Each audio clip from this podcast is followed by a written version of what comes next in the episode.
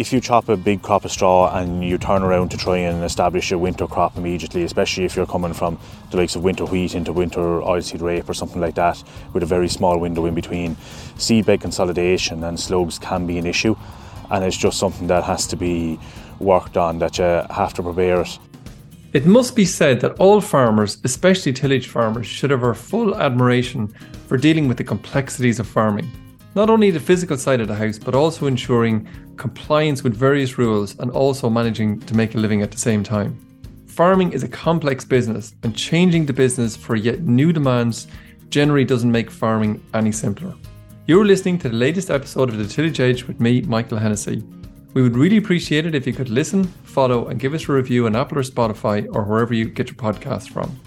Last week, Teagasc held a very informative farm walk on Don Somers Farm in Wexford. Don is a tillage signpost farmer and is leading the way in taking the complexity within farming and putting it into practice on his farm. Over the coming weeks, I will talk to researchers, advisors, and Don himself who attended the walk on how the practices on Don's farm is helping the environment and also Don's bottom line. You'll hear from Pat Power, a tillage advisor in Wexford, to talk about straw incorporation on Don's farm. But first, I talked to Dr. David Wall, a Teagasc researcher in Johnstown, about the soils on Don's farm and how the management of these soils is helping Don to maintain yields. I began by asking David about the soils on Don's farm in particular. We're here, Michael, in a in a, a Clonroche type soil. So for, for, for everybody, that's a, a, a soil with uh, I suppose moderate clay. It's free draining soil over shale, so the the, the nutrients etc., uh, water etc. can get away. What we're looking here, so Don has been using um, a minimum tillage type operation for the last while. He's he's given up the plough, and you can see in the plough layer etc. There's good structure. Number one, um, so plenty of organic matter being returned. It's maintaining the organic matter and the structure is built up. So and fairly I, resilient. I, I seen you, David, pushing a, a knife in there earlier uh, yeah. down along the soil profile. In doing that, you, you, think it's still free enough? It still doesn't need to be no, know, no. pushed up with a plough or anything? C- certainly, you know, this is a kind soil, um, you could say, in, in terms of Wexford soils, uh, as, as the thing goes. But yeah, no, the, the knife goes in without too much force. Um, plenty of uh, evidence there for uh, cracking aggregates, so the soil aggregates themselves are, are formed there, and the roots are exploring the whole depth. Roots are all there, yeah. You know, um, the other thing that Don is doing is he's using control tram lines, control traffic. Uh, so he's using his tram lines for nearly all his operations. Even, funny enough, we went digging here and he even drove the digger along the headland rather than going straight across the field at an angle to come up the, the tram line. And you can see there we've dug it across the tram line there as well. So um, and the tram line is a bit compacted as you, as you were saying. It is, there. yeah. No, but was it fairly localised? Not, not, too bad. It's localised within the, the, the, the, top, I suppose, foot or the top 30 centimetres. Um, underneath that is fine. So even the tram lines are not going to bog up here, but it is compacted. There's no uh, two ways about it uh, with the heavy traffic. But he'll be uh, coming back that to area. that same spot again. But he'll be coming back, so he's not going to remediate that. There's no need to remediate that. And you know, even his bottom headland, we were looking at that yesterday. Uh, everything is stuck, drawn out grain, bales, the whole lot. It all comes out on the tram line, and you go left or right of that tram line, even on the bottom headland, and there's no problem you know, soil is good. Other big things, I suppose, that, that uh, you can see the soil organic matter or the soil carbon, very topical issue at the moment in terms of things like carbon farming coming along down the road. Uh, this system here um, is, he's, you can see there, there's, there's, there's stubble, but he's religiously putting in cover crops. And you can see that in the soil there, there's plenty of root matter um, and leading to replenishing his our soil organic matter. And a, and a, cover crop we have in front of us here, I see there's a bit of vetch, there's a bit of phacelia, there's some rape uh, of some sort on it as well, and there might even be a bit of clover there as well, along with the volunteers as well. So that'll create a. But yeah. how, how important is that in terms of getting that in early or late? Look, it's critical that it goes in as early as possible. It's like any young crop. Uh, if you put it in getting more into the winter, so into October, even late September, it's not going to grow as much uh, therefore, you don't have as big a crop and you don't have as big uh, root mass underneath it. So it can't do a lot for you if it's going in late. If you can get it in, look at this is a challenge challenging harvest this year with the weather and everything else. But of a more normal year, trying to get it in there as early as possible, the first couple of weeks of September would be really key. Yeah, or, or, or pushing it back into August if you're after winter barley or, or something like that. this, this very much looks looks like a crop in in, sown, sown in August, and I think Richie Hackett would have shown Yeah, that. yeah, yeah. Uh, we, we the, the, the bigger biomass comes from an August or even early August sown kind of crop. Yeah, no, and look at if if, if your rotation uh, uh, suits that.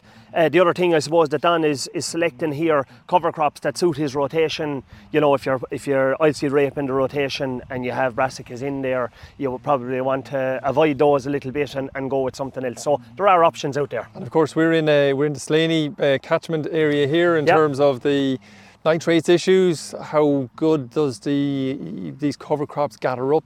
The, the- the probably, nitrogen? Michael, the most effective, um, I would say, a mitigation or mop-up tool that you have in the in the bag. Um, cover cropping, we've shown religiously that you can take up uh, more than probably 50 kilograms, 40 to 50 kilograms, if you get it in early. So this goes back to the early cover crop, a big vigorous growing crop there coming into the winter. Um, that, that nitrate in particular is typically lost once leaching starts and it takes a bit of uh, time for the soil to wet up. This is uh, uh, even a year where leaching hasn't started yet, despite all the rain. But come the third week, week of October, first week of November, anything that's left there below the root layer will be gone, will be flushed out.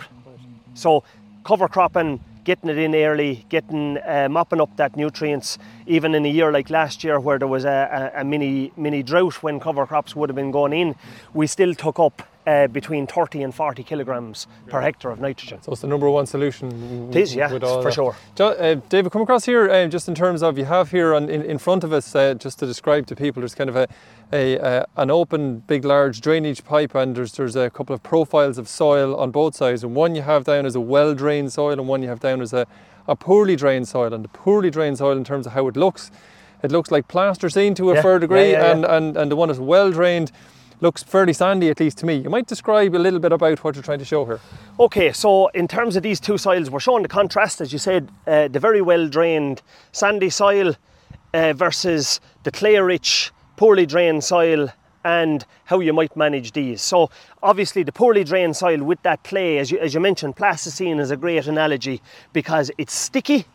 It's sticky now after the- the rain last night, but when we took that uh, profile out of a field here next door, um, uh, the water was beginning to pond under the wheels of the, of the of the digger when we were taking it out. So again, uh, the drainage is not going to go through that soil. It's less risky in terms of nitrate leaching, and probably more risky in terms of stuff coming off in the overflow. I even see a bit of grey here towards towards the bottom end of that profile. That's a bit of grey marley kind of stuff, or yeah, is that just grey clay? marley. So basically, the water table that indicates that the permanent water table is down probably 40, 45 centimeters underneath that soil. So, uh, as Don says, that's his winter cropping type scenario. He tries to get winter crops in there because it takes too long to dry out in the spring, and it's probably if he's putting in uh, crops in the spring, it's late March into April before he can work that soil properly. And that's a big contrast to, to everything we were talking about in the soil pit, which is a Clonroche soil. This is not Clonroche necessarily. No, no. So, so this is a, a, a glacial, um, more akin to um,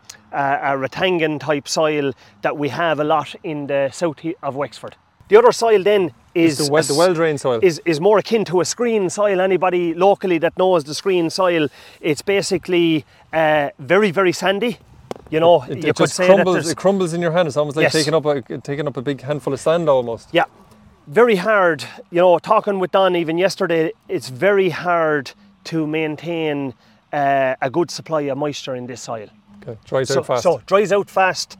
Um, uh, that's that's an issue for him.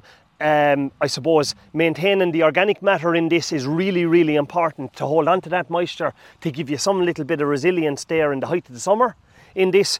But on the other side of that, very risky in terms of nutrient leaching.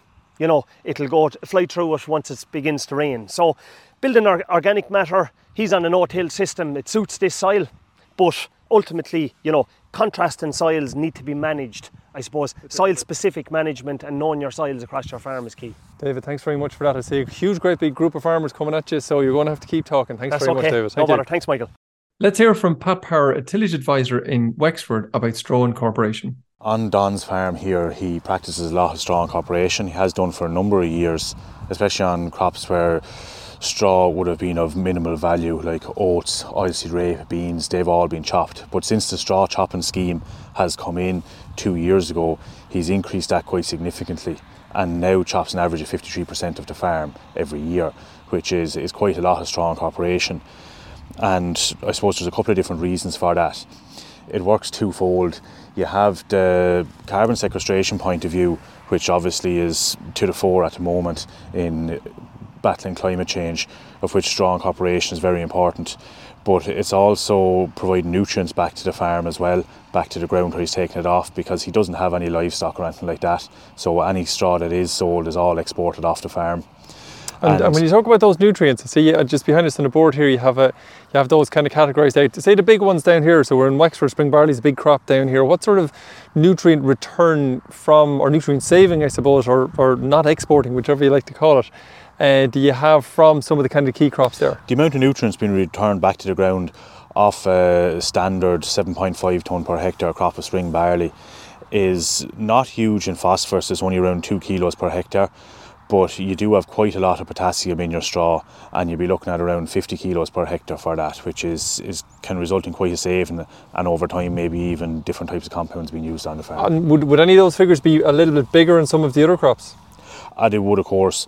Um, if you moved there to the likes of your winter wheat, you would have double the potassium being returned, or maybe a little it even. And winter oats is a big one as winter well. Winter oats, then you would the difference would be you would have uh, half that again in potassium as well. You'd be up on 75 kilos per hectare of potassium being returned, which would be a huge benefit. And of course, people, farmers, especially John, Don is no different than anybody else, likes the convenience of it, but of course, it doesn't have all upsides. Is there any downsides to, to, to straw incorporation or? There can be some management issues with straw incorporation, and it just has to be done correctly if you chop a big crop of straw and you turn around to try and establish a winter crop immediately, especially if you're coming from the likes of winter wheat into winter oilseed rape or something like that, with a very small window in between, seedbed consolidation and slugs can be an issue, and it's just something that has to be worked on. That you have to prepare it. It can be a bigger issue here on Don's farm because he's all minimum tillage. If you're ploughing down that straw it's easier to get your seed bed uh, finer, but it can be quite fluffy and quite hard to consolidate without that. And how does Don work through that? He presses and then rolls after sowing. Okay, so it's almost like a double a double consolidation it scenario is. going on. Yeah. Okay. And in terms of the, um, is there any benefit in terms of nitrogen reduction in later crops, or does it does it soak up nitrogen maybe on the other side of it? It, it certainly does. There's a figure there, 37 kilograms per hectare, that's been taken, basically taken in by the microbes in the soil in order to break down the straw because it's a it's a, a high lignin, low nitrogen material. So the the microbes actually take in nitrogen in order to break it down and that can be very beneficial over the winter where you're overwintering the soil for a spring crop because that's soaking up that nitrogen and making it safe. And it is very slow to release back but it does get released back. And if you're incorporating straw over a number of years uh, that cycle tends to you tend to get that release every year as opposed to from the first year. Okay and of course that's a part of the new mac up there as well in terms of in terms of uh, helping out from from a tillage farmer to get down closer to carbon zero or carbon neutral i suppose. It is it is. You're sequestering carbon into the soil and there is a figure there of just over one tonne of carbon equivalents per hectare being being sequestered into the soil each year with that, which is quite significant considering considering it's the uh, the overall output as, as we know it from tillage farms is only a little over 1.3 or there there. It is. It's very significant, and it, as you say, it's it's bringing them very close down to that carbon neutrality point. That's brilliant, Pat. Thanks very much for your time. No problem. Thanks, Michael. So that's it for this week, and my thanks to Pat and David for joining me on the show. Next week, we'll chat to a number of advisors who are at the farm walk about Don's use of cover crops and also his extensive use of organic manures on the farm. So, finally, don't forget if you enjoyed the podcast, then recommend it to a friend or colleague. And as always, rate, review, and follow on Apple or Spotify so you never miss an episode. And for more information, go to teagasc.ie. I'm Michael Hennessy. Thanks for listening, and I'll be back next week with more tillage news and advice.